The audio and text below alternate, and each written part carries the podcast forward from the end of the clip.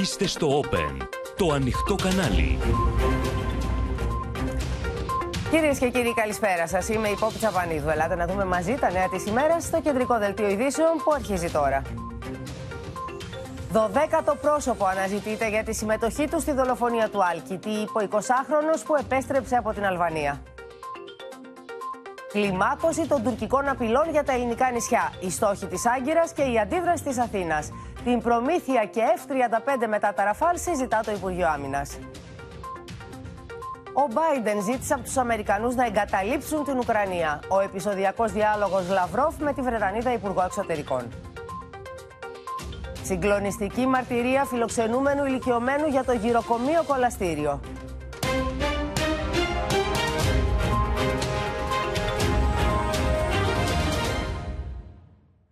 Μετά τον Τούρκο Υπουργό Εξωτερικών, που όχι μόνο έθεσε θέμα αποστρατικοποίησης των νησιών μας, αλλά απείλησε πως σε άλλη περίπτωση ανοίγει ζήτημα αμφισβήτησης κυριαρχίας τους, και η εκπρόσωπος του Υπουργείου Άμυνας της Τουρκίας κινείται στην ίδια κατεύθυνση, συντηρώντας την ένταση στις σχέσεις των δύο χωρών, ισχυριζόμενη ότι η Ελλάδα παραβιάζει τις διεθνείς συνθήκες. Θα αναλύσουμε το θέμα με τους συναδέλφους. Είναι ο Μιχάλης Ιγνατίου, που έχει μάλιστα και εξαιρετική είδηση, ο, η, η Μαρία Ζαχαράκη, ο Θανάσης Αυγερινό και η Αλεξία Τασούλη.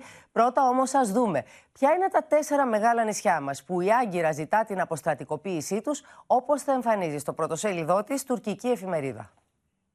Οι δηλώσεις του Μευλού Τσαβούσογλου έγιναν πρώτο θέμα στις φιλοκυβερνητικές εφημερίδες της Τουρκίας. Η εφημερίδα Τουρκία δημοσίευσε μάλιστα και χάρτη αμφισβητώντας την ελληνική κυριαρχία και της Λίμνου και της Μυτιλίνης και της Σκό και της Ρόδου. Η Χουριέτ έχει τίτλο Σκληρή προειδοποίηση, ενώ η Τζουμ Χουριέτ γράφει αντίδραση για το Ανατολικό Αιγαίο. E, gerekirse son uyarılarımızı da yapacağız. Ondan sonra bu tartışma başlar. Στη Βουλή συζητήθηκε σήμερα το νομοσχέδιο που περιλαμβάνει τις συμβάσεις απόκτησης έξι επιπλέον αεροσκαφών Ραφάλ και φρεγατών Μπελαρά. Τι να δημιουργηθεί μια εντύπωση ότι η πολιτική και στρατιωτική ηγεσία του Υπουργείου Εθνικής Άμυνας παρακολουθεί αμέριμνη τις ε, αναβαθμισμένες δυνατότητες της Τουρκίας σε ένα συγκεκριμένο σύστημα, προκειμένου τα UAV. Γίνονται πολλές κινήσεις, σε πολλά επίπεδα. Η Τουρκία είναι σε συντονισμένη επιχείρηση αμφισβήτησης της κυριαρχίας των ελληνικών νησιών και μετά το Υπουργείο Εξωτερικών, τη σκητάλη πήρε και η εκπρόσωπος του Υπουργείου Άμυνας, η οποία έθεσε θέμα ότι η Ελλάδα παραβιάζει τις συνθήκες της Λοζάνης και των Παρισίων. Bu konudaki hukuksuzluğu her türlü platformda muhataplarımıza iletiyoruz ve iletmeye devam edeceğiz. Yunan yöneticilerin hukuka aykırı, provokatif ve saldırgan tutumuna karşı diplomatik kanallardan gerekli girişimlerde bulunmakta, mütekabiliyet kapsamında gerekli karşılık verilmektedir. Παραμένουμε προσιλωμένοι στις αρχές του διεθνούς δικαίου και του δικαίου της θάλασσας. Σε κάθε περίπτωση όμως, πάνω και πέρα από οτιδήποτε άλλο, παραμένουν οι ένοπλες δυνάμεις μας έτοιμες, όποτε και αν χρειαστεί, να προασπιστούν τα κυριαρχικά μας δικαιώματα. Η Αθήνα απορρίπτει όλες τις αιτιάσεις, λέγοντας ότι ξεφεύγουν από τα όρια της λογικής. Ας αντιληφθεί επιτέλους η Τουρκία ότι δεν μπορεί να συμπεριφέρεται ως κράτος πειρατής. Και πριν από λίγο, όπως σας είπα, ο Μιχάλης Ιγνατίου έχει να μας δώσει περισσότερα. Είχαμε και τοποθέτηση, είχαμε δήλωση αποδοκιμασίας μάλιστα στο πρόσωπο του Τσαβούσογλου και της Τουρκίας από το State Department σε ερώτηση που έθεσες, Μιχάλη. Έχω καλησπέρα από την Ουάσιγκτον. Το State Department αποδοκίμασε τον Υπουργό Εξωτερικών της Τουρκίας το Μευλού Τσαβούσογλου με ισχυρό μάλιστα τρόπο. Το State Department απορρίπτει τις αιτιάσει του για τα ελληνικά νησιά και σύμφωνα με πληροφορίες Πόπη το μήνυμα που εστάλει στην Άγκυρα από την Ουάσιγκτον σε υψηλό επίπεδο είναι ότι τα νησιά του Αιγαίου ανήκουν στην Ελλάδα. Απαντώντας στην ερώτηση του Open, ο εκπρόσωπος του State Department ξεκαθάρισε την αμερικανική θέση χωρίς να υπάρχει καμία αμφιβολία. Θέσαμε ερώτηση για τις προκλητικές δηλώσεις του Τσαβούσογλου και για τις απειλές του εναντίον της ελληνικής κυριαρχίας. Ο εκπρόσωπος απάντησε ότι η κυριαρχία και η εδαφική ακαιρεότητα όλων των χωρών πρέπει να γίνονται σεβαστές και να προστατεύονται. Η κυριαρχία της Ελλάδας σε αυτά τα νησιά δεν αμφισβητείται, είπε ο εκπρόσωπος του State Department. Ε, Πόπη, πρέπει να σου πω ότι στην Ουάσιγκτον λαμβάνουν τελευταία πολλά αρνητικά μηνύματα για την Τουρκία, ε, όχι μόνο από την Αθήνα και από τη Λευκοσία. Ε, οι σύμμαχοι των Αμερικανών στον πόλεμο εναντίον τους Ισλαμικού κράτους είναι έξω και ζητούν την καταδίκη της Τουρκίας για τη βοήθεια που προσφέρει στους τσιχαντιστέ. Και πρέπει να σου πω επίσης ότι δεν είναι τα συνηθισμένα μηνύματα που έρχονται από την Αθήνα και τη Λευκοσία που αφορούν τις απαράδεκτες προκλήσεις και τις παράνομες πράξεις της Άγκυρας, στην Κυπριακή ΑΟΣ και στο Αιγαίο. Εδώ οι σύμμαχοι των Αμερικανών μιλούν για προδοσία των Τούρκων. Τώρα, η Ελλάδα και η Κύπρος εκφράζουν δικαιολογημένα παράπονα και οι Υπουργοί Εξωτερικών των δύο χωρών, πρόσφατα ήταν εδώ και ο κ. Κατσουλίδης, έχουν αναδείξει με στοιχεία και αποδείξεις στην τουρκική επιθετικότητα.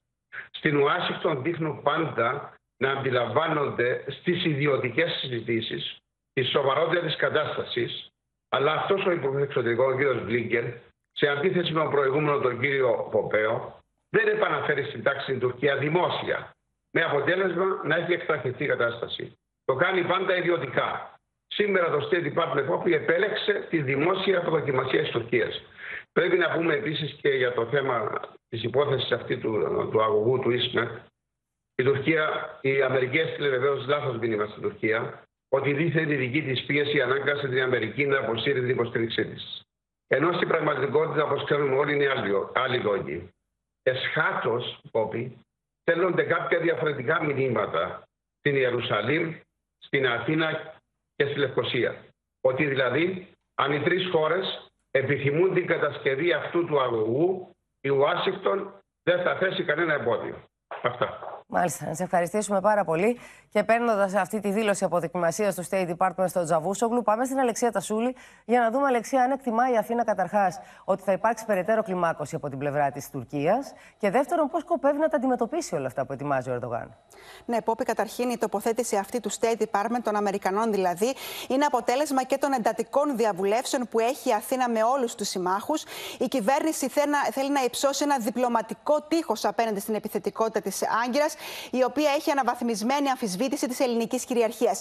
Διότι, Πόπη, το μόνο βέβαιο είναι ότι η Τουρκία έχει σχέδιο και δεν πρόκειται να σταματήσει εδώ την προκλητική ρητορική της. Η Αθήνα, λοιπόν, ετοιμάζει επιστολή στον ΟΗΕ να απαντήσει και στον μόνιμο αντιπρόσωπο της Τουρκίας, τον Φεριντούν Τσιριρίολου, ο οποίος για πρώτη φορά είχε θέσει με δική του επιστολή θέμα αποστρατικοποίησης των νησιών, αλλά να εντάξουμε στην επιστολή μας, στην επιχειρηματολογία μας και τις προκλητικές αυτές δηλώσεις του κυρίου Τσαβούσογλου. Η Αθήνα επίσης αναμένει μια διπλωματική επίθεση από την Τουρκία και σε αυτό η Ελλάδα ε, σκοπεύει να έχει ανοιχτό διάβλο επικοινωνίας με όλες τις χώρες που θα προσπαθήσει να προσεγγίσει η Τουρκία και να θέσει θέματα εις βάρος της Ελλάδας, Πόπη. Μάλιστα, να σε ευχαριστήσουμε πολύ.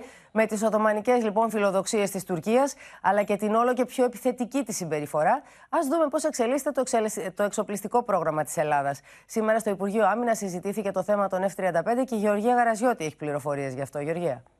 Ναι, Πόπ, ενδιαφερόμαστε να αγοράσουμε και έτσι συζητάμε. Ο Αμερικανός πρέσβης Τζέφρι Πάιατ, όπω μαθαίνουμε, κόμισε στο Πεντάγωνο πρόταση για αμερικά μαχητικά F-35. Σύμφωνα με τις πληροφορίες του Open, λοιπόν, το ενδιαφέρον της ελληνικής αεροπορίας είναι δεδομένο, ανάλογα βέβαια και με τις δυνατότητες της ελληνικής οικονομίας. Πάντως, οι πληροφορίες του Open λένε ότι συζητήθηκε ένας αριθμός από 18 έως 24 μαχητικών F-35. Συνέχεια στη συζήτηση αυτή θα δοθεί μάλλον τον επόμενο μήνα από Υπουργός Άμυνας Νίκος Παναγιοτόπουλος ενδέχεται να ταξιδέψει στις Ηνωμένες Πολιτείες. Ο Αμερικανός πρέσβης πάντως, Τζέφρι Πάιατ, μετά από αυτή τη συνάντηση, με ανάρτησή του στο Twitter, αναφέρθηκε χαρακτηριστικά στο θέμα. Με χαρά συμμετέχουμε στην ομάδα της Αμερικανικής ε, Αεροπορίας στην παρουσίαση του προγράμματος F-35 στον Νίκο Παναγιοτόπουλο και τον αρχηγό Γεθά στρατηγό Κωνσταντινό Φλόρο. Οι Ηνωμένες Πολιτείες δεσμεύονται για μια ισχυρότερη συμμαχία με την Ελλάδα, βασιζόμενη στα ισχυρά θεμέλια της Ελληνοαμερικανικής Συμφωνίας Αμυντικής Συνεργασίας. Είναι σαφές, Πόπι, ότι η Αθήνα τρέχει με γοργούς ρυθμούς στην ενίσχυση του οπλοστασίου της και σπέβδει να καλύψει με σύγχρονα όπλα τα κενά που άφησαν τα μνημόνια με την περιστολή δαπανών. Αν τώρα προχωρήσει, σε πληρώνω αυτό και ολοκληρώνω η απόκτηση των F-35, τότε οι δυνατότητες της πολεμικής αεροπορίας θα είναι πολύ μεγαλύτερες, καθώς όπως γνωρίζουμε η Τουρκία έχει αποκλειστεί από το πρόγραμμα των υπερσύγχρονων μαχητικών πέμπτης γενιάς λόγω του ρωσικού συστήματος S-400. Μάλιστα, ήταν να πάρει 100 από αυτά η, η, η Τουρκία. Ωστόσο, τα S-400 έκαναν την Αμερική να μην τους τα δώσει, να την αποκλείσει δηλαδή από το εξοπλιστικό αυτό πρόγραμμα. Ενώ η χώρα μας, αν τα αποκτήσει τα F-35 αυτά, υπερσύγχρονα τελευταίας τεχνολογίας, είναι μαχητικά πέμπτης γενιάς, πόσο μάλλον σε συνδυασμό με τα γαλλικά Ραφάλ, θα έχει μια υπεροπλία και θα είμαστε εξοπλισμένοι με ό,τι πιο σύγχρονο υπάρχει. Θα σε ευχαριστήσουμε πολύ. Τώρα, με την οικονομική κρίση να μαστίζει τους Τούρκους, ο επικεφαλής του μεγαλύτερου κόμματος της αντιπολίτευσης, ο Κεμάλ Κιλιντσάρογλου, δήλωσε ότι θα σταματήσει να πληρώνει το λογαριασμό του ηλεκτρικού ρεύματος. Μέχρι να αποσύρει τις πρόσφατες αυξήσεις στην τιμή του ο πρόεδρος Ερντογάν. Σε πολλές μάλιστα πόλεις της Τουρκίας, διαδηλωτές βάζουν φωτιά στους λογαριασμούς που δεν έχουν πια χρήματα να πληρώσουν. Tek çözüm işletme kapatmak. Dün geldi elektrik faturası iki katı geldi 5600'dü. Ne yaptık yani biz bir nükleer santral mı kurduk buraya kardeşim ben anlamadım ya. Κάτοικοι και καταστηματάρχες στην Κωνσταντινούπολη διαμαρτύρονται για τις αυξήσεις στην τιμή του ρεύματος. Ödeyeceksiniz bu faturaları. Nasıl ödeyeceğiz? Mecburen kredi çekeceğiz. Elektrik faturası ödemek için kredi çekeceksiniz. O krediyi nasıl ödeyeceksiniz? İşte. Ödeyemeyeceğiz. Την ίδια ώρα, ο πρόεδρο τη αξιωματική αντιπολίτευση Κεμάλ Κιλιτστάρογλου ουσιαστικά καλεί του πολίτε να μην πληρώσουν το ρεύμα δια του παραδείγματό του. Erdoğan 31 Aralık'ta imzaladığı zamları geri çekinceye kadar ben bugünden itibaren gelecek hiçbir elektrik faturamı ödemeyeceğim. Muhalefetin maalesef bu spekülatif özellikle elektrik ve doğalgaz konusundaki spekülatif gayretlerini de boşa çıkarmak gerekiyor. Σε άλλο σημείο της πόλης, οι πελάτες σε εστιατόρια και καφετέρειε τρώνε και πίνουν καφέ φορώντας μπουφάν και παλτό εντός των καταστημάτων. Καθώς η αύξηση των τιμών έχει οδηγήσει τους επιχειρηματίες να μην ανάβουν τη θέρμανση. Μάλιστα, για να καλυφθεί το ενεργειακό κόστος, ορισμένα εστιατόρια χρεώνουν τέλη θέρμανσης στου πελάτες, ενώ άλλα προσθέτουν την τιμή στο μενού. Bir çay alabilir miyim? Şey pardon, bir de şu ısıtıcıyı açabilir miyiz? Dediyseniz ödeyeceğiniz çayın ücretinin üzerine birkaç lira daha ekleyeceksiniz. Vermem. Çünkü bence bu bizim kişisel hakkımız. Οι τιμέ του ηλεκτρικού ρεύματο απογειώθηκαν στην Τουρκία τον περασμένο μήνα, με τι αυξήσει να ξεκινούν από το 50% και να φτάνουν έω και το 125%, προκαλώντα σοκ στου Τούρκου πολίτε. Πιέζεται λοιπόν τόσο από τους πολίτες του που έχουν φτάσει πια στο όριο της φτώχειας και έχουν κατέβει και πιο κάτω, αλλά και από σύσσωμη την αντιπολίτευση. Πάμε στη Μαρία Ζαχαράκη να δούμε πώς θα αντιδράσει ο Ερντογάν κάτω από αυτές τις πιέσεις. Αν δηλαδή προτίθεται να πάρει κάποια μέτρα για να βοηθήσει τον τουρκικό λαό. Ε, γίνεται όλο και πιο επικίνδυνο το κλίμα για τον Τούρκο Πρόεδρο Πόπη. Γι' αυτό και απόψε ο Τούρκος Υπουργός ε, Οικονομικών, ο Νούρετιν Νεμπάτη, αυτή την ώρα μάλιστα έχει συνάντηση με τον ε, Ρετζέπτα Υπερντογάν για να εγκρίνει κάποια μέτρα ελάφρυνσης και ανακούφισης των Τούρκων πολιτών, τα οποία αυτά μέτρα θα τα ανακοινώσει αύριο. Δεν αναμένεται να πούμε από τώρα κάτι θεαματικό, αλλά είναι άλλη μια σπασμωδική, θα τη λέγαμε, κίνηση της κυβέρνησης μπροστά σε αυτή την πίεση της αντιπολίτευσης αλλά και της λαϊκής αγανάκτησης. Αυτό που συζητεί η κυβέρνηση Ερντογάν είναι κάποια έκπτωση στους λογαριασμούς ρεύματος, γιατί εκεί είναι που φουντώνει η λαϊκή δυσαρέσκεια και επίσης πώς να πείσει το λαό να βγάλει το χρυσό που έχει κάτω από το στρώμα και να τον φέρει στο κρατικό ταμείο. Η αντιπολίτευση θεωρεί ότι πρόκειται και πάλι για βήματα χειραγώγησης. Αυτά δηλαδή που θα ανακοινωθούν αύριο. Μικρή επίδραση θα έχουν, οι αυξήσεις θα παραμείνουν. Ο Κεμάλ Κελιτζδάρογλου έχει δηλώσει ότι δεν πρόκειται να πληρώσει το ρεύμα μέχρι να αποσυρθούν όλες οι αυξήσεις και ο Τούρκος Πρόεδρος δηλώνει πάλι σήμερα ότι δεν θα αφήσει τον πληθωρισμό να εξαθλιώσει τον πολίτη. Μένει να φανεί βέβαια στα βριανά μέτρα, αλλά ό,τι μέτρα μέχρι στιγμής έχει πάρει η κυβέρνηση, οι αγορές δεν φαίνεται να υπακούν και το κλίμα δεσαρέσκειας αντί να εξασθενεί φουντώνει όλο και περισσότερο. Μάλιστα. Να σε ευχαριστήσουμε Μαρία. Και πάμε να δούμε τι γίνεται στο θέμα της Ουκρανικής κρίσης. Ρωσία και ΝΑΤΟ συγκεντρώνουν στρατιωτικές δυνάμεις γύρω από την Ουκρανία, ενώ φωτιά έχει πάρει και το διπλωματικό πεδίο. Ο Βλαντίμιρ Πούτιν κάλεσε στο Κίεβο να τηρήσει, κάλεσε το Κίεβο να τηρήσει τη συμφωνία του Μίνσκ για ειρήνη στα σύνορα. Ο Τζο Μπάιντεν απέκλεισε το ενδεχόμενο να στείλει στρατιώτες μέσα στην Ουκρανία για να απομακρύνει Αμερικανούς πολίτες και τους κάλεσε να φύγουν αμέσως από τη χώρα. Ενώ σε φιάσκο κατέληξε η συνάντηση του Σεργέη Λαυρόφ με τη Βρετανίδα ομόλογό του Λι Τρας. What scenarios would you put American troops to rescue and get Americans out? They're not. That's a world war. Ο Τζο Μπάιντεν ξεκαθαρίζει πως δεν θα στείλει μέσα στην Ουκρανία στρατιώτες για να απομακρύνουν Αμερικανούς πολίτες. Ο Λευκός Οίκος τους καλεί να φύγουν αμέσως από τη χώρα. An invasion could begin at any time.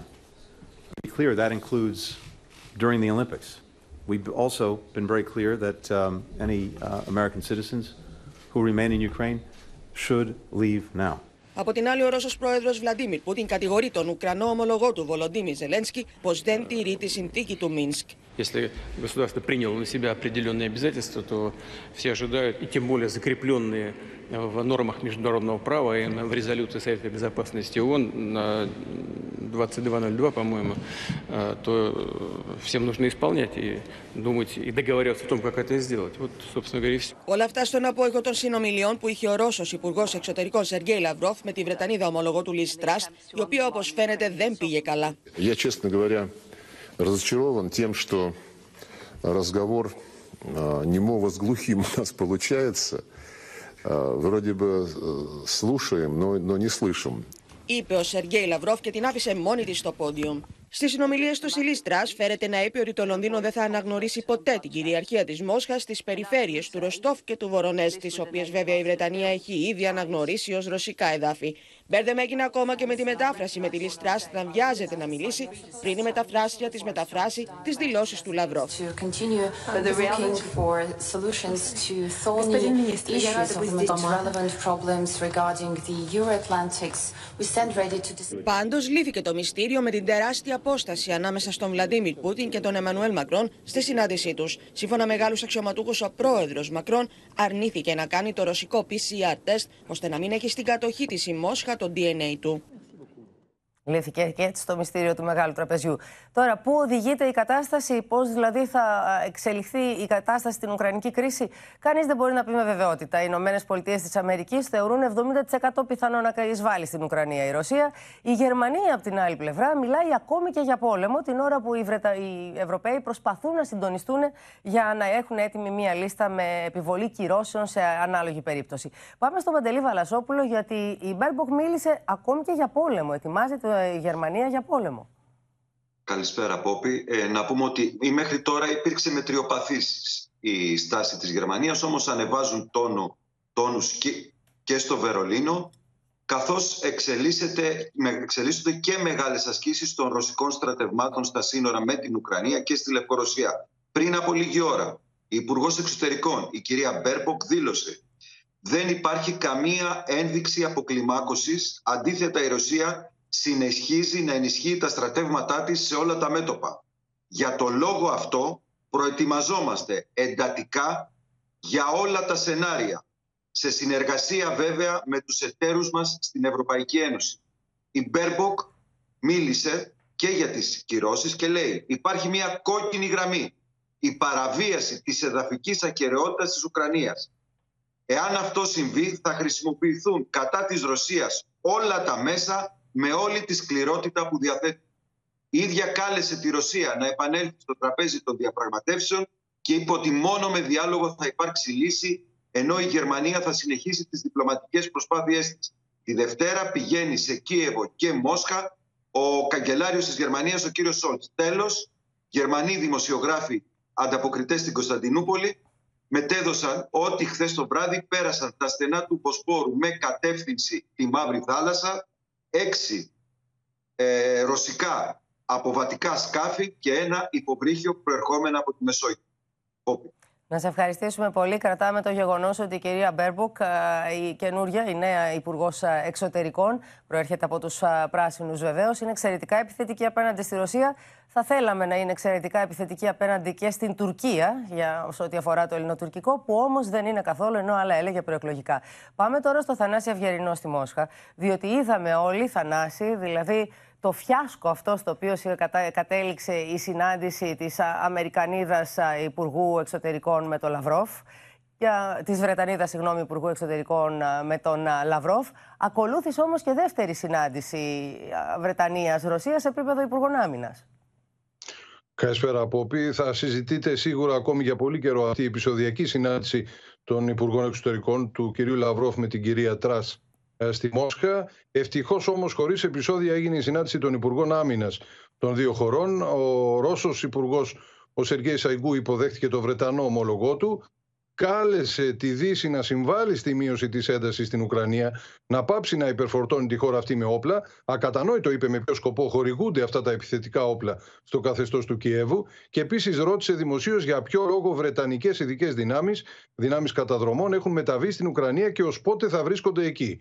Είναι μάλλον η πιο επίσημη ως τώρα αναφορά για ύπαρξη νατοικών εντός της Ουκρανίας. Ε, προειδοποίησε μάλιστα ότι η προηγούμενη χώρα που φορτώθηκε με όπλα ήταν το Αφγανιστάν, όπου όχι μόνο κατέρευσε η κυβέρνησή του, αλλά και έμειναν πεταμένος τέτοιος εξοπλισμός ύψους 80 δισεκατομμυρίων δολαρίων. σαφές το υπονοούμενο. Ο Βρετανός, ο Μπένου Όλες, δήλωσε ότι συμφώνησε πως πρέπει να τηρηθούν οι συμφωνίες του Μίνσκ και να διατηρηθούν κανάλια επικοινωνίας ε, με την ε, Ρωσία. Όμως αυτή η ρίση για τις συμφωνίες του Μίνσκ φαίνεται πως δεν ικανοποιεί πλέον τη Μόσχα, καθώς ε, δεν πείθεται κανείς εδώ ότι το υποστηρίζουν σοβαρά από τις δυτικές κυβερνήσεις, γιατί καμία δυτική κυβέρνηση δεν επιβάλλει στο Κίεβο να τηρήσει τις δεσμεύσεις του έναντι των Ρωσόφωνων στην Ανατολική Ουκρανία. Αυτό περίπου είναι οι συμφωνίες του Μίνσκ, να παρα να παρασχεθεί δηλαδή καθεστώς αυτονομίας και να γίνει απευθείας διάλογος μεταξύ των πλευρών του εμφυλίου πολέμου εντός της Ουκρανίας που ε, είναι σε εξέλιξη από το 2014.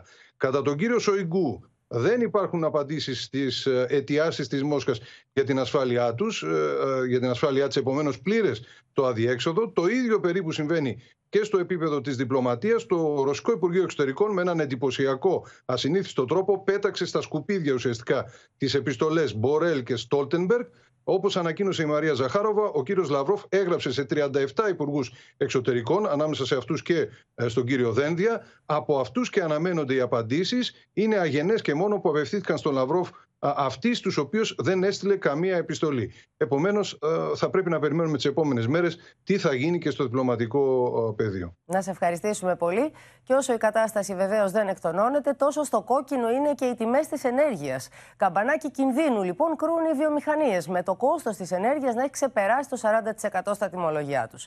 Φυσικό αέριο, ηλεκτρισμός και πετρέλαιο οδηγούν την κούρσα των ανατιμήσεων, με τους βιοτέχνες να κάνουν λόγο για αυξήσεις στους λογαριασμούς φυσικού αερίου, που φτάνουν φτάνουν έως και 300%. Σε αυτό το περιβάλλον το ντίζελ κίνησης πέρασε πάνω από το 90 βάζοντας φωτιά στους επαγγελματίες.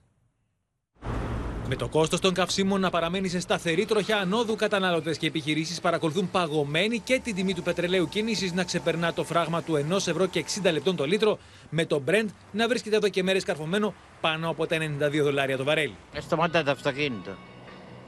Δεν γίνεται διαφορετικά. Ήδη παρατηρούμε μείωση της τάξης του 10% στην κατανάλωσή μας. Το κόστος στην ενέργεια έχει φέρει σε δινή θέση τις επιχειρήσεις που έχουν να αντιμετωπίσουν το αυξημένο κόστος ηλεκτρισμού που φτάνει τα 219 ευρώ ένα μεγαβατόρα και το φυσικό αέριο που κινείται στα 74 ευρώ τη μεγαβατόρα. Υπάρχουν παιχνίδια. Παιδιά, εμείς δεν μπορούμε να μυθούμε διαφορετικά. Μη καταναλώνοντας μόνο. Σύμφωνα με το Σύνδεσμο Βιομηχανιών Ελλάδος, το 88% των επιχειρήσεων έχουν δεχτεί αυξήσεις στα τιμολόγια ενέργειας πάνω από 40%. Η αύξηση του κόστους παραγωγής έχει οδηγήσει 6 στις 10 βιομηχανίες σε ανατιμήσεις. Οι 8 στις 10 βιομηχανίες εκτιμούν πως το κόστος της ενέργειας για το επόμενο εξάμεινο είτε θα αυξηθεί και άλλο, είτε θα παραμείνει στα σημερινά επίπεδα. Τα μέτρα που ανακοινώθηκαν οριζόντια για όλα τα επαγγελματικά τιμολόγια δεν ικανοποιούν ούτε στο μισό της ανάγκης των παραγωγικών μονάδων των βιοτεχνιών. Οι βιοτέχνες από την πλευρά τους καταγράφουν αυξήσεις στο ηλεκτρικό ρεύμα έως 165% και στο φυσικό αέριο πάνω από 300%. Ο Αλέξης Τσίπρας, μιλώντας με αγρότες της Αργολίδας, ζήτησε άμεση παρέμβαση για να μειωθεί το ενεργειακό κόστος των παραγωγών και των οικοκυριών. Είναι αναγκαίο να υπάρξει άμεσα παρέμβαση προκειμένου να υπάρξει ανακούφιση και δυνατότητα των παραγωγών να συνεχίσουν να παράγουν. Μηδενικό ΦΠΑ στα βασικά είδη, ιδίως στα τρόφιμα. Και μην μας λένε ότι αυτό δεν γίνεται στην Ευρωπαϊκή Ένωση. Σύμφωνα με τους παρατηρούχου, το ράλι ανόδου στα καύσιμα θα συνεχιστεί και τις επόμενες ημέρες. Κοντά στην ακρίβεια και τα χρέη από την πανδημία. Περιμέναμε να βεβαιωθούν ώστε να μπορούν στη συνέχεια οι εργοδότες να προχωρήσουν σε ρύθμιση και βεβαιώθηκαν. Είναι μαζί μας λοιπόν ο Γιάννης Φόσκολος για να δούμε πώς θα γίνουν αυτές οι ρυθμίσεις, Γιάννη, ε, που αφορούν ρυθμίσεις προς ασφαλιστικά ταμεία και που στο σύνολό τους είναι αρκετά τσουχτερό ο λογαριασμός. Ακριβώς. Είναι αρκετά μεγάλος ο λογαριασμός. Έφτασαν λοιπόν τα ρεβασάκια στους εργοδότες, στι επιχειρήσεις. Τα, τα περιμέναμε εδώ και καιρό. Έφτασαν σήμερα και ξεκινάει η διαδικασία για τη ρύθμιση. Τα χρέη αφορούν την περίοδο από το Φεβρουάριο του 2020 μέχρι και τον Ιούνιο Ιούνιο του 2021. Είναι αυτή η περίοδος που μπορεί να μπει στη ρύθμιση και πληροφορίες του Open και της ημερησίας αναφέρουν πως όλα αυτά τα χρέη φτάνουν κοντά στο μισό δισεκατομμύριο, δηλαδή περίπου 450 εκατομμύρια ευρώ. Η ένταξη στη ρύθμιση των 72 δόσεων, 72 έντοκε, 36 άτοκε, θυμίζω, θα γίνει με αίτηση ηλεκτρονική έως 28 Φεβρουαρίου. Και έως 28 Φεβρουαρίου πρέπει να πληρωθεί και η πρώτη δόση για να είναι έγκυρη ρύθμιση. Τώρα όμως έχουμε όλο το μοσαϊκό των χρεών της πανδημίας. Πάμε να δούμε πώς διαμορφώνεται.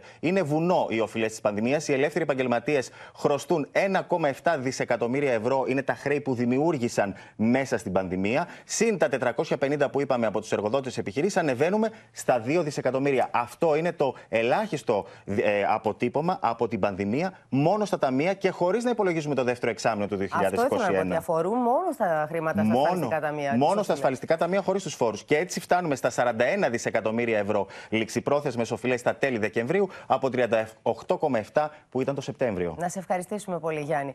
Και να αλλάξουμε θέμα, κυρίες και κύριοι. Θέμα χρόνου είναι ο εντοπισμός και ενός 12ου ατόμου που εμπλέκεται στη δολοφονία του Άλκη Καμπανού στη Θεσσαλονίκη. Ο 20χρονο Αλβανός που παραδόθηκε στις ελληνικές αρχές πήρε προθεσμία να απολογηθεί τη Δευτέρα, ενώ ολοκληρώθηκαν οι απολογίες σήμερα τριών ακόμη συλληφθέντων. Ο Υπουργός Προστασίας του Πολίτη όμως αποκάλυψε ότι υπάρχει ένα ακόμα άτομο που διαφεύγει της σύλληψης. Στο μυστηριώδες 12ο άτομο που δεν έχει ακόμη καν ταυτοποιηθεί αλλά συμμετείχε στη δολοφονική επίθεση του Χαριλάου, αφού οδηγούσε το τρίτο αυτοκίνητο των δραστών, επικεντρώνονται τώρα οι έρευνες της αστυνομίας. Οι περισσότεροι από τους συλληφθέντες στι απολογίε τους απαντούν ότι δεν τον γνώριζαν, ενώ κάποιοι λένε ότι ξέρουν μόνο το μικρό του όνομα. Ντίνος. Τον περιγράφουν ως έναν βραχίσωμο 35 με ξυρισμένο κεφάλι που οδηγούσε από την αρχή της επιδρομή σε έναν γκρίζο πόλο, το οποίο ήταν και το πρώτο που έφτασε στο σημείο της επιδρομή. Ο Ντίνος φαίνεται ότι δεν κατέβηκε καθόλου από το αυτοκίνητό του. Χθες παραδόθηκε στην Ελλάς ο Αλβανός που είχε φύγει από τη χώρα την αμέσως επόμενη μέρα από τη δολοφονία του Άλκη. Διαβάζω και ακούω για κάποιον μεγάλο που διαφεύγει την α, σύλληψη. Αυτό που, θέλω, αυτό που θέλω να σας πω είναι ότι για το κράτος μας και την ελληνική αστυνομία δεν υπάρχει μικρός και μεγάλος και ο τελευταίος που βρίσκεται πίσω από αυτή την ιστορία θα συλληφθεί. Το μεσημέρι προσήχθη στο δικαστικό μέγαρο και 20χρονο Αλβανός, ο οποίος είχε καταφύγει λίγες ώρες μετά το φωνικό στην Κοριτσά. Και χθες παραδόθηκε αρχικά στην αλβανική αστυνομία και στη συνέχεια στο αστυνομικό τμήμα του συνοριακού τμήματος Κρυσταλλοπηγής. Ζήτησε και πήρε προθεσμία για να απολογηθεί τη Δευτέρα. Ο συγκεκριμένος δεν έχει ε, καταφέρει χτυπήματα. Ήμουν στο αυτοκίνητο, στη θέση πίσω από το συνοδηγό. Δεν έφερα μαζί μου κάποιο αντικείμενο. Δεν κατάφερα κανένα χτύπημα σε κανέναν. Απλώς καταδίωξα κάποια άτομα. Οι απολογίες των κατηγορούμενων συνεχίζονται. Σήμερα στο γραφείο της Ανακρίτριας βρέθηκαν άλλοι τέσσερις, ανάμεσά τους και ο επωνομαζόμενο Αθηναίος, τον οποίο συγκατηγορούμενο του τον υπέδειξε ως το άτομο που μαχαίρωσε τον Άλκη.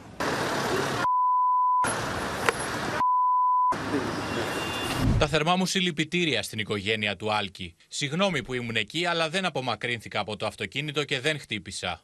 Την ίδια ώρα η οικογένεια του αδικοχαμένου Άλκη εξακολουθεί να διδάσκει ήθος, ανθρωπιά αλλά και ψυχικό στένος. Κουράγιος στις οικογένειες που κουβαλάνε βαρύτερο σταυρό από τον δικό μας.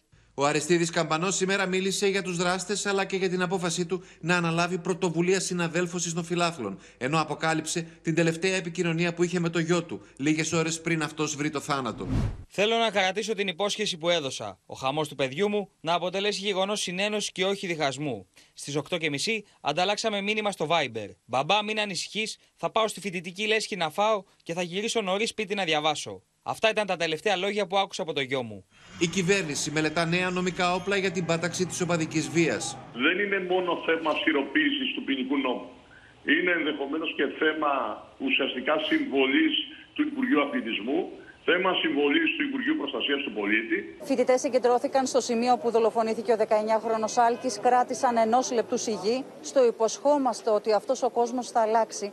Ήταν ένα από τα μηνύματά τους. Ε, τα συναισθήματα που μπορεί να πει κανείς ότι υπάρχουν νομίζω ότι είναι πάρα πολύ ανάμεικτα. Δηλαδή πέρα από την ε, βαθιά ας πούμε, θλίψη και λύπη νομίζω ότι η οργή διακατέχει πάρα πολλούς από εμάς. Στη θέση του θα μπορούσε να είναι ο καθένας μας, θα μπορούσε να είμαι εγώ, ο φίλος του, η φίλη του, ο καθένας μας.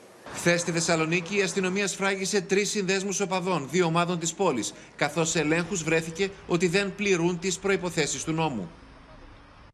Στο μεταξύ, πολύ ωραία και η απολογία του 25χρονου, ο οποίος κατηγορείται για τη στιγερή δολοφονία του Άλκη. Πάμε στη Θεσσαλονίκη, είναι ο Άρης Κουτσιούκης που έχει περισσότερα.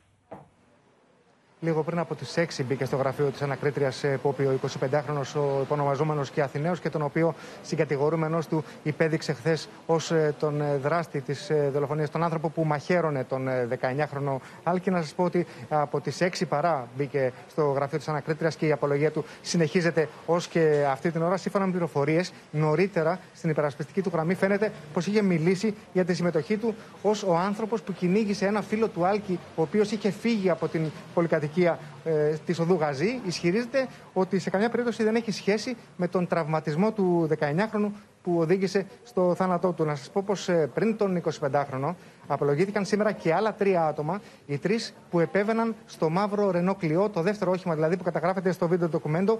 Ο πρώτος, μεταξύ άλλων, φέρεται να είπε ότι κατέβηκε από το αυτοκίνητο και όταν έφτασε στο σημείο της δολοφονίας είχε ε, επιστρέψει στο όχημα καθώς είχε τελειώσει ήδη το επεισόδιο. Ο δεύτερος ζήτησε συγγνώμη που βρισκόταν εκεί και φέρεται να ισχυρίστηκε πως γυρνούσε διαρκώς γύρω από το μαύρο αυτοκίνητο, δεν έφτασε στο σημείο της αιματηρής συμπλοκής. Και ο τρίτος ανέφερε πως δεν είδε τίποτα γιατί όλο το διάστημα αυτό παρέμενε έξω από το αυτοκίνητο. Να σας πω πως όλοι τους ε, αρνούνται την ενεργό συμμετοχή τους στη δολοφονία. Μάλιστα, σύμφωνα με πληροφορίες που πει, κάποιοι από αυτούς επικαλούνται και τα βίντεο που υπάρχουν στην ε, δικογραφία. Οι απολογίες τους βεβαίως ε, αναμένεται να συνεχιστούν.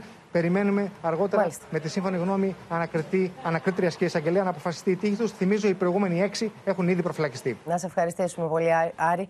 Και πάμε σε ένα ακόμα συγκλονιστικό θέμα. Οι αποκαλύψεις για το γυροκομείο κολαστήριο στα Χανιά της Κρήτης και οι λεπτομέρειες που έρχονται στο φως για τις άθλιες συνθήκες διαβίωσης των ηλικιωμένων συνθέτουν ένα παζλ φρικαλαιότητας που μόνο αποτροπιασμό προκαλεί. Είναι συγκλονιστική, θα τη δούμε μαζί στο βίντεο, η εξομολόγηση ενός 76χρονου άντρα που μπήκε για τρεις μόνο μήνες στο κολαστήριο. 90 κιλά μπήκε, 50 βγήκε. Σοκάρουν και προκαλούν ντροπή και θλίψη όσα έζησε εκεί. Η φωτογραφία που φέρνει στο φως το Open από το γυροκομείο κολαστήριο των Χανίων προκαλεί αποτροπιασμό. Μια ηλικιωμένη γυναίκα καθυλωμένη στο κρεβάτι, αποστεωμένη και σε ημιθανή κατάσταση. Όπως φαίνεται πως ήταν και οι περισσότεροι φιλοξενούμενοι. Οι άνθρωποι για αυτούς ήταν σακιά, ήταν βαρύδια ήταν κάτι που έπρεπε να ξεφορτωθούμε. Οι αρχές στα Χανιά έχουν διαπιστώσει ήδη παράνομες, ανεξέλεγκτες και προκλητικές συνταγογραφήσει που ξεπερνούν τα 3 εκατομμύρια ευρώ. Αστυνομικοί αναφέρουν περίπτωση όπου είχαν γράψει σε γυναίκα φάρμακα για προστάτη και σε άντρα για εμεινόπαυση. Κατεμέναμε στο υπόγειο πάνω για μπάνιο, έρευε στα φέρετρα. Τα φέρετρα, τι κάθε, στη σειρά, στο υπόγειο με τρεμάμενη φωνή, ο 76χρονο Χρήστος Δερμιτζάκης περιγράφει τους τρεις εφιαλτικούς μήνες που έζησε στο γεροκομείο κολαστήριο των Χανίων. Ξύλο, ξύλο. Μου χτυπούσανε αλίμητρα. Ο Χρήστος Δερμιτζάκης μέσα σε τρεις μήνες έχασε 40 κιλά. Προμήθεια από τη μήνα μου. Θα έκανα από τη μήνα, μήνα μου. Τα έχουμε λίγο άλλο, αυτά είναι λέει. Εγκλωβισμένοι στα υπόγεια του γεροκομείου, οι γέροντες και οι γιαγιάδες προσεύχονταν, καλούσαν σε βοήθεια, μα δεν ήταν κανείς εκεί για να τους ακούσει. Φωνάζαν οι γυναίκες, φωνάζαν βοήθεια, βοήθεια. Γε μου, γε μου, γε μου, παιδί μου. Ο Μανώλης Χουρδάκης ενημερώνεται από το γυροκομείο πως η μητέρα του έχει πάθει ουρολίμωξη και έχει πυρετό. Μία ημέρα μετά τον καθησυχάζουν πως όλα είναι καλά. Ύστερα όμως από λίγες ημέρες η άτυχη ηλικιωμένη αφήνει την τελευταία της πνοή. Πρόκειται για την πρώτη γυναίκα για την οποία γίνεται εκταφή και η αλήθεια που αποκαλύπτεται είναι ανατριχιαστική. Ήταν δεμένη στο κρεβάτι, προσπάθησε να κατέβει. Έπεσε λοιπόν από το κρεβάτι, τύπησε στο κεφάλι, είχε κάποια κάποιο σοβαρό χτύπημα. Από εκεί και πέρα, όπως μαρτυρά ο γιος της ηλικιωμένης, στο Open ξεκίνησε η αντίστροφη μέτρηση. Είχε ανοίξει το κεφάλι της, αιμορραγούσε επί τρεις μέρες, πρίστηκε και την είχαν, τη, τη δέσανε με ένα επίδεσμο γύρω-γύρω από το κεφάλι, πρίστηκε το πρόσωπό της και την αφήσανε εκεί τρεις μέρες να πεθάνει. Οι 7 συλληφθέντες αναμένεται να περάσουν αύριο το κατόφλι του ανακριτή Χανίων για να απολογηθούν. Και πόσοι άνθρωποι πέθαναν σε αυτή την, σε αυτή την μονάδα φροντίδας ηλικιωμένων. Ο πολιτισμός, ο βαθμός πολιτισμού μιας κοινωνίας φαίνεται από τον τρόπο που αντιμετωπίζει τους ηλικιωμένους της. Αυτό μόνο ντροπή μας κάνει να αισθανόμαστε. Ας ελπίσουμε η δικαιοσύνη εκεί να βάλει ένα τέλος, να παραδειγματίσει και τους υπόλοιπους, να μην έχουμε τέτοιες επαναλήψεις τέτοιων φαινομένων. Να περάσουμε τώρα στην άλλη συγκλονιστική επίσης υπόθεση, την υπόθεση θανάτου των τριών μικρών κοριτσιών στην Πάτρα, την οποία έχει αναλάβει το τμήμα ανθρωποκτονιών της Ασφάλειας Αθηνών. Θα συνδεθούμε με, το, με την Πάτρα και τον Νίκο Γιαπρακά που βρίσκεται εκεί να μας δώσεις όλες τις τελευταίες εξελίξεις, Νίκο. Τι λένε τώρα από την αστυνομία, τι στοιχεία υπάρχουν φίλο και φτερό κάνουν επόπη οι αστυνομικοί, οι έμπειροι αστυνομικοί του τμήματος ανθρωποκτονιών της Γενικής Αστυνομικής Διεύθυνσης Αθηνών. Όλα τα στοιχεία τα οποία έχουν στα χέρια τους, όλα τα στοιχεία τα οποία έχουν αποσταλεί και εδώ από την Πάτρα, από τα νοσοκομεία αλλά και τις αρμόδιες υπηρεσίες, το σχετίζονται με τον θάνατο των τριών μικρών κοριτσιών. Αυτό το οποίο προσπαθούν να εντοπίσουν οι αστυνομικοί είναι τα στοιχεία εκείνα τα οποία θα τους οδηγήσουν στη λύση του μυστηρίου για το τι προκάλεσε τον θάνατο αυτών των παιδιών. Μάλιστα, ε, μέσα σε αυτό το πλαίσιο αναμένεται να κληθούν και περίπου 15 γιατροί οι οποίοι ε, έχουν εξετάσει, έχουν δει στο παρελθόν, είχαν δει στο παρελθόν ε, τα τρία μικρά κοριτσάκια ε, τα οποία δυστυχώ οδηγήθηκαν στο θάνατο. Πρόκειται για γιατρούς από το Καραμαντάνιο Νοσοκομείο Παιδών, το Πανεπιστημιακό Νοσοκομείο της ε, Πάτρας αλλά και από νοσοκομεία της Αθήνας, από το Νάσο και το Αγλαία Κυριακού, όπου ε, βρέθηκαν εκεί τα παιδιά. Ε, παράλληλα, να σου πω ότι γίνεται ένας αγώνας δρόμου προκειμένου να έχουμε όσο δυνατόν πιο γρήγορα τα αποτελέσματα από τις τοξικological τοξικολογικές και ιστολογικές εξετάσεις ε, από την ε, Τζορτζίνα, την 9χρονη Τζορτζίνα, ε, προκειμένου... Νίκο; Το αργότερο μέχρι τις αρχές Μαρτίου λένε οι πληροφορίες, ίσως να έχουμε τα ευρήματα αυτά και νωρίτερα προς τα τέλη του Φεβρουαρίου. Πραγματικά γίνεται ένας αγώνας δρόμου προκειμένου να μπορέσουμε να έχουμε τα στοιχεία αυτά όσο το δυνατόν νωρίτερα, καθώς οι αστυνομικοί θεωρούν ότι είναι κομβική σημασία στα αποτελέσματα αυτά για να δουν το τι ακριβώς έχει συμβεί με το θάνατο Μάλιστα. των τριών κοριτσιών. Να σε ευχαριστήσουμε πολύ. Υπό αυστηρά μέτρα ασφαλείας οδηγήθηκε στο δικαστήριο ο Δημήτρης Λιγνάδης, ο οποίος κατηγορείται για τέσσερις βιασμούς. Ο συνήγορος υπεράσπιση του, ο Αλέξη Κούγια, ζήτησε και πήρε αναβολή για τις 25 Φεβρουαρίου, με τους εκπροσώπους όμως του καταγγέλλοντος να κάνουν λόγο για κολυσιεργία. Για την εκδίκαση της υπόθεσης, μετά από μια διαδικασία εξαιρέσεων, κληρώθηκαν τελικά τρεις γυναίκες και ένας άντρας ω ένορκοι. Είναι λίγο μετά τις 9 το πρωί. Ο Δημήτρης Λιγνάδης οδηγείται στο δικαστήριο για να βρεθεί απέναντι στους δικαστές και να λογοδοτήσει για τέσσερις βιασμούς που φέρεται να έχει διαπράξει. Σε βάρος τριών ανηλίκων και ενός ενήλικα. Φορώντας χειροπέδες και περπατώντας με το κεφάλι ψηλά, ο πρώην καλλιτεχνικός διευθυντής του Εθνικού Θεάτρου περνά την είσοδο των δικαστηρίων. Εκεί όπου από νωρίς το πρωί βρίσκονταν οι τρεις από τους τέσσερις άνδρες που τον καταγγέλουν για βιασμό. Και μόλις τον βλέπουν να μπαίνει στη δικαστική αίθουσα, συμπεριφέρονται αμήχανα. Σαστίζουν. Δεδομένη όμως είναι και η θέλησή τους, οι ακλόνητοι και οι ατράνταχτοι να βρεθούν ενώπιον του δικαστηρίου, να αντιμετωπίσουν τον κατηγορούμενο και να καταθέσουν για τα εγκλήματα σε βάρος τους. Για πρώτη φορά σήμερα είδαμε και ο κ. Λιγνάδης και εγώ τους φερόμενους παθότες. Από την πρώτη στιγμή είχε αντικρούσει κατηγορίες. Ε, έχουν κληθεί οι μάρτυρες Κατά την κλήρωση των ενόρκων, ο Αλέξης Κούγιας εξαιρεί τρεις γυναίκες και ο εισαγγελέας άλλε δύο.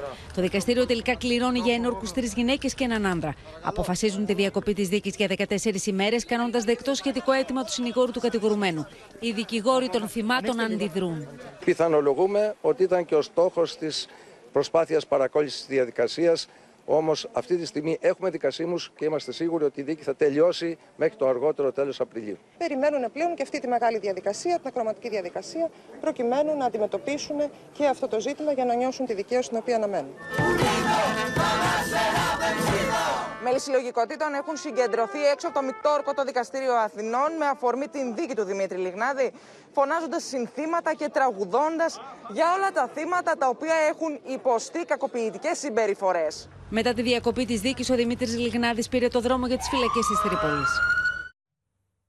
Πάμε τώρα στην πανδημία. Τρία παιδιά νοσηλεύονται διασωληναμένα από επιπλοκές του κορονοϊού στα νοσοκομεία της χώρας. Οι επιστήμονες εμφανίζονται επιφυλακτικοί για την πορεία του πανδημικού κύματος, τονίζοντας ότι η αύξηση της εμβολιαστικής κάλυψης και με τρίτη δόση είναι το στίχημα που πρέπει να κερδίσουμε. Την επόμενη εβδομάδα οι ειδικοί συνεδριάζουν για αποκριάτικες εκδηλώσεις, όμως στην Πάτρα ο Δήμαρχος ανακοίνωσε ότι και φέτος δεν θα γίνει παρέλαση στο πατρινό καρναβάλι. Με συγχωρείτε. Τη μέρα δίνει τη μάχη στην εντατική μονάδα του Ιπποκράτιου Νοσοκομείου στη Θεσσαλονίκη ένα βρέφος 22 μηνών με κορονοϊό. Ενώ διασωληνωμένοι νοσηλεύονται ένας 13χρονο και ένας 15χρονο στο πέδο Αγλαία Κυριακού. Δεκάδες παιδιά νοσηλεύονται σε νοσοκομεία της χώρας μολυσμένα από τον ιό. Στο νοσοκομείο Πέδων Αγλαία Κυριακού νοσηλεύονται 7 παιδιά σε απλές κλίνες COVID και στο νοσοκομείο Πέδων Αγία Σοφία νοσηλεύονται 30 παιδιά σε απλές κλίνες, εκ των οποίων τα τέσσερα είναι νεογνά. Την ίδια ώρα, επιφυλακτικοί παραμένουν οι ειδικοί για την πορεία του πανδημικού κύματος, καθώς παρά τη γενική σταθεροποίηση που καταγράφεται σε κάποιες περιοχές, η διασπορά επανακάμπτει. Αυτή η περίοδος έχει μία σταθερότητα χωρίς ας πούμε κάποια εμφανή επιδείνωση εκτός από κάποιες περιοχές που φαίνεται ότι έχουμε ξανά μία διασπορά όπως είναι η Βόρεια Ελλάδα και το Βόρειο Αιγαίο. Και ενώ στην Ευρώπη οι χώρες οδεύουν σε πλήρη άρση των περιορισμών, οι επιστήμονες επισημαίνουν ότι αυτό δεν μπορεί να ισχύσει στην Ελλάδα, όπου οι απώλειες σε ανθρώπινες ζωές από τον κορονοϊό παραμένουν μεγάλες και το ποσοστό της εμβολιαστικής κάλυψης είναι μικρότερο. Είμαστε χειρότεροι σε όλη την Ευρώπη σε θανάτους ανά ένα εκατομμύριο πληθυσμού.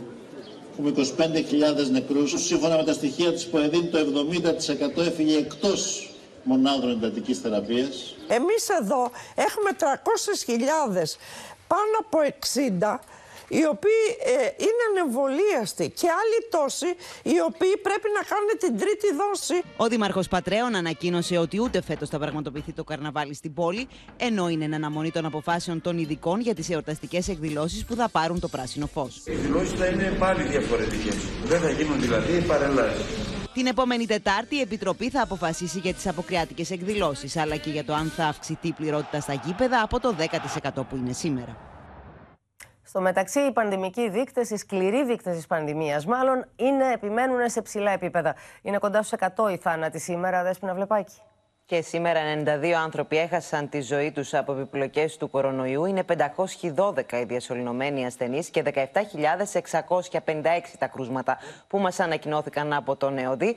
Από αυτά τα 4.915 εντοπίστηκαν στην Αττική. Ακολουθεί η Θεσσαλονίκη με 2.112 μολύνσεις. Έγιναν περίπου 394.000 τεστ. Να σε ευχαριστήσουμε πολύ. Για τρίτη μέρα, κυρίες και κύριοι, συνεχίζεται η κατάληψη σε σχολείο της Θεσσαλονίκης, όπου μαθητές καταγγέλνουν δύο καθηγητές, έναν του γυμνασίου, έναν του λυκείου, για σεξουαλική παρενόχληση τουλάχιστον 13 μαθητριών. Σε ένα πίνακα, μάλιστα, άφησαν σημειώματα όπου αναγράφουν όσα προκλητικά φέρονται να τους έχουν πει συγκεκριμένοι καθηγητές. Αυτός είναι ο πίνακας της ντροπής σε Λύκειο της Θεσσαλονίκης. Ο σχολικός πίνακας της μάθησης έχει γεμίσει από τα μηνύματα των μαθητών. Τις καταγγελίες τους για όσα πρόστιχα φέρονται να τους έχουν πει δύο καθηγητές, ένας του γυμνασίου και ένας του λυκείου, που εμφανίζονται να έχουν παρενοχλήσει σεξουαλικά 13 συνολικά μαθήτριες. Υπάρχουν κάποιοι μαθητές μάρτυρες. Εγώ προσωπικά ήμουν μπροστά σε τρία από αυτά που έχουν γίνει. Ε, και πολλές φορές λέει στις κοπέλες αστέρω στο διάλειμμα και όλοι φύγετε. Όπως καταγγέλουν οι μαθητές, οι δύο καθηγητές από πέρσι παρενοχλούν παιδιά του σχολείου. Εμένα, ξέρω εγώ, με πιάνει από τη μέση και με ε, κολλάει προς αυτόνα. Και μου λέει, ξέρω εγώ, μια μέρα που φορούσα από μέσα το πάγι, μπλουζάκι, και ζακέτα μου λέει: Άνοιξε ζακέτα, ξέρω εγώ να τα φοράς. Σύμφωνα με τους μαθητές του γυμνασίου, όταν επιχείρησαν να επικοινωνήσουν το ζήτημα σε άλλους καθηγητές, εισέπραξαν απαξιωτική απάντηση. Μία καθηγήτρια μας λέει ότι πιστεύει ότι η κατάληψη γίνεται για αντεκδίκηση, επειδή αυτός ο καθηγητής μπορεί να μας έχει βάλει κακούς βαθμούς ή επειδή μας φωνάζει. Οι μαθητές τόσο του γυμνασίου όσο και του λυκείου προχώρησαν σε συμβολική κατάληψη του χώρου. Όπως λένε, ζητούν με την κοινοποίησή τους αυτή να παρέμβει όχι μόνο το Υπουργείο Παιδείας αλλά και η δικαιοσύνη. Εμένα συχνότερα με πιάνει από τη μέση. Ε, με ρωτάει πολλές ερωτήσεις, ξέρω εγώ, αν έχω γόρι, αν έχω προχωρήσει κλπ. Ε, αλλά όχι κάτι πολύ τόσο σοβαρό όσο άλλες κοπέλες. Ο Γενικός Γραμματέας του Υπουργείου Παιδείας, Αλεξάνδρος Κόπτση, υποστήριξε ότι η υπόθεση θα διερευνηθεί, ωστόσο μέχρι στιγμής δεν έχει γίνει κάποια επίσημη καταγγελία. Αδιανόητο βεβαίως η περίπτωση που η δικαιοσύνη καταλήξει στο ότι πραγματικά υπάρχει παρενόχληση εκεί και δικαιώνονται οι επιστήμονες οι οποίοι έλεγαν ότι μετά το τέλος του lockdown θα αυξηθούν πολύ. Θα δούμε δηλαδή πολλά περιστατικά και σεξουαλικής παρενόχλησης αλλά και βίας να σημειώνονται, πόσο μέσα δείχνουν να πέφτουν. Αλλάζουμε θέμα. Αναβλήθηκε σήμερα η δίκη γνωστού ντράμερ και πρώην συνεργάτη κορυφαίου ελληνικού ροκ συγκροτήματος, ο οποίος κατηγορείται για υπόθεση παιδοφιλίας όταν το ανήλικο κορίτσι ήταν σε ηλικία 6 ετών και μάλιστα κράτησε αυτό για δύο χρόνια. Είναι ο Γιάννης Ρίγος στη γραμμή για να μας πει περισσότερα. Ναι, Πόπι, ο 68χρονο ε, μουσικός, ο οποίος κατηγορείται για παιδοφιλία και συγκεκριμένα για γενετήσιες πράξεις με ανήλικο κορίτσι όταν βρίσκονταν σε ηλικία 6 έως 8 ετών, ε, πήρε αναβολή σήμερα το πρωί λόγω κολλήματος ε, του δικηγόρου του για τις 11 Απριλίου, όπου και θα εκδικαστεί συγκεκριμένη υπόθεση. Να, να τονίσουμε ότι ο γνωστός ε, ντράμερ, ο οποίος είχε, ε, είχε συνεργαστεί με πασίγνωστους ε, Έλληνες ε, τραγουδιστές, ανάμεσά τους και τους ε, Pix Lux, ε, είχε καταδικαστεί πρωτόδικα σε 12 χρόνια κάθυρξη με αναστολή ε, και στη συνέχεια αφέθηκε ελεύθερος με περιοριστικούς όρους. Η οικογένεια της πλέον 16χρονη μαθήτριας ζητεί να αποδοθεί δικαιοσύνη έτσι ώστε να γιατρευτούν τα τραύματα και με τη βοήθεια των ειδικών στην κόρη τους. Αλλά με μακροσκελή ανάρτηση στα social media εξήγησαν και οι Pixlax ότι δεν γνώριζαν τίποτα για το, για το συγκεκριμένο περιστατικό, ότι είχαν απομακρυνθεί από τον συγκεκριμένο άντρα εδώ και πάρα πολλά χρόνια, ενώ εξέφρασαν και την λύπη τους τόσο για το θύμα όσο και για την οικογένειά της. Να σε ευχαριστήσουμε πολύ. Και πάμε στη Λιβύη. Εκεί αυξάνονται οι φόβοι πως μπαίνει σε μια νέα περίοδο έντασης, καθώς το Κοινοβούλιο στα Ανατολικά της χώρας όρισε ως νέο Πρωθυπουργό τον πρώην Υπουργό Εσωτερικών, προκαλώντας φοδρές αντιδράσεις στην κυβέρνηση Εθνικής Ενότητας στην Τρίπολη. Ο μεταβατικός Πρωθυπουργός Ντμπέιμπα αρνείται να παραδώσει την εξουσία, ενώ η Τουρκία και η Αίγυπτος, που έχουν συμφέροντα στη Λιβύη, παρακολουθούν στενά τις εξελίξεις. Εν μέσω επευφημιών, ο Φατχί Μπασάγκα κατεβαίνει από το αεροπλάνο στο αεροδρόμιο της Τρίπολης. Λίγες ώρες αφού το ορίστηκε εντολοδόχος πρωθυπουργός από το Κοινοβούλιο στο Τομπρούκ στα Ανατολικά, ο πρώην Υπουργός Εσωτερικών κάλεσε το μεταβατικό πρωθυπουργό Ντμπεϊμπά της κυβέρνησης Εθνικής Ενότητας να παραδώσει την εξουσία σύμφωνα με το ψήφισμα του Κοινοβουλίου.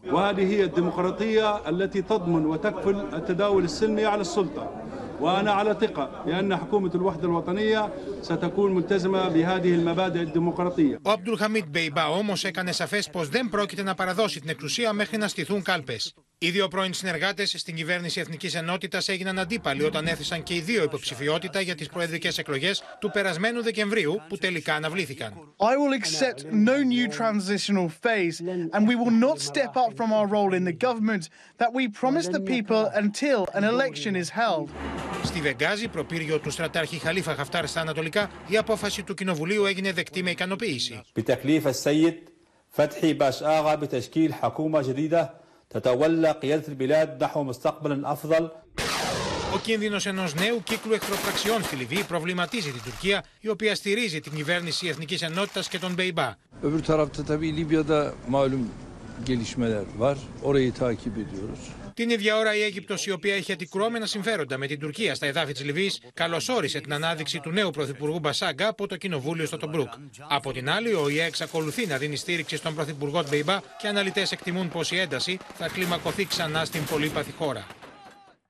Στη Βρετανία, ο πρίγκιπας Κάρολος διαγνώστηκε θετικός στον κορονοϊό για δεύτερη φορά, ενώ υπό ιατρική παρακολούθηση βρίσκεται προληπτικά και η Βασίλισσα Ελισάβετ. Θα ξεκινήσουμε όμως το βίντεό μας με την είδηση που κάνει το γύρο του κόσμου. Στη Γαλλία πέθανε σε ηλικία 89 ετών ο νομπελίστας επιστήμονας Λικ Μοντανιέ, ο οποίος είχε ανακαλύψει τον ιό HIV που προκαλεί το AIDS.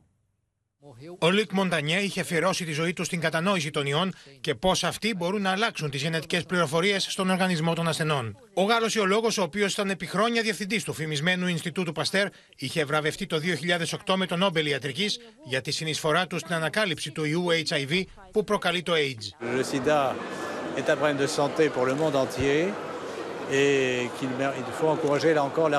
Ο Μοντανιέ σταδιακά απομονώθηκε από την επιστημονική κοινότητα επειδή ασπάστηκε αμφιλεγόμενες θεωρίες που υιοθετούν οι αντιεμβολιαστές. Κατά τη διάρκεια της πανδημίας υποστήριζε πως ο κορονοϊός είχε διαρρεύσει από εργαστήριο και πως τα εμβόλια είναι υπεύθυνα για την εμφάνιση μεταλλάξεων. Ο Λουκ Μοντανιέ έφυγε από τη ζωή σε ηλικία 89 ετών στο σπίτι του στο Παρίσι. Ενώπιον της δικαιοσύνης παραπέμπεται ο πρώην Πρωθυπουργός της Ιταλίας Ματέο Ρέντσι για παράνομη χρηματοδότηση των πολιτικών δραστηριοτήτων του ύψους σχεδόν 4 εκατομμυρίων ευρώ. Κατηγορίες από την εποχή που ακόμη ήταν δήμαρχος Φλωρεντίας πριν από 13 χρόνια. Ma la mossa a sorpresa è che se da un lato la Procura di Firenze chiede il rinvio a giudizio di 11 indagati, tra cui appunto Renzi, per l'inchiesta sulle presunte irregolarità. Ο Ρέντσι, ο οποίος ηγείται του κεντρώου κόμματος Ιταλία Βίβα, που συμμετέχει στην κυβέρνηση συνασπισμού του Μάριο Ντράγκη, αρνείται όλες τις κατηγορίες. Στη Βρετανία, για δεύτερη φορά, ο πρίγκιπας Κάρολος διαγνώστηκε θετικό στον κορονοϊό, λίγες ώρες αφού του παραβρέθηκε μαζί με τη σύζυγό του Καμίλα σε εκδήλωση με δεκάδες προσκεκλημένους. Μάλιστα, υπό ιατρική παρακολούθηση βρίσκεται και η Βασίλισσα Ελισάβετ, επειδή είχε συναντήσει τον Κάρολο δύο ημέρες πρωτού εκείνος εκδηλώσει συμπτώματα. Το Buckingham πάντως στηρεί σιγή ηχθείως, δίχως να διευκρινίζει εάν η 95χρονη Βασίλισσα είναι θετική ή αρνητική στον κορονοϊό, λέγοντας μόνο ότι δεν έχει συμπτώματα. Κυρίες και κύριοι, εδώ ολοκληρώθηκε το κεντρικό δελτίο ειδήσεων. Μείνετε στο Open αμέσως μετά. Ο Γιώργος Θεοφάνου υποδέχεται στο ένα τραγούδι ακόμα τον Κωνσταντίνο Αργυρό και την Έλενα Τσαγκρινού σε μια υπέροχη μουσική βραδιά. Σας ευχαριστούμε που και σήμερα ήσασταν εδώ κοντά μας. Σας ευχαριστούμε που μας εμπιστευτήκατε για την ενημέρωσή σας. Να έχετε ένα πολύ όμορφο βράδυ Παρασκευής, ένα καταπληκτικό Σαββατοκύριακο. Αύριο θα έχει και πολύ καλό καιρό. Κάντε κάτι που σας ευχαριστεί και θα σας δώσει δύναμη για την επόμενη εβδομάδα. Γεια σας.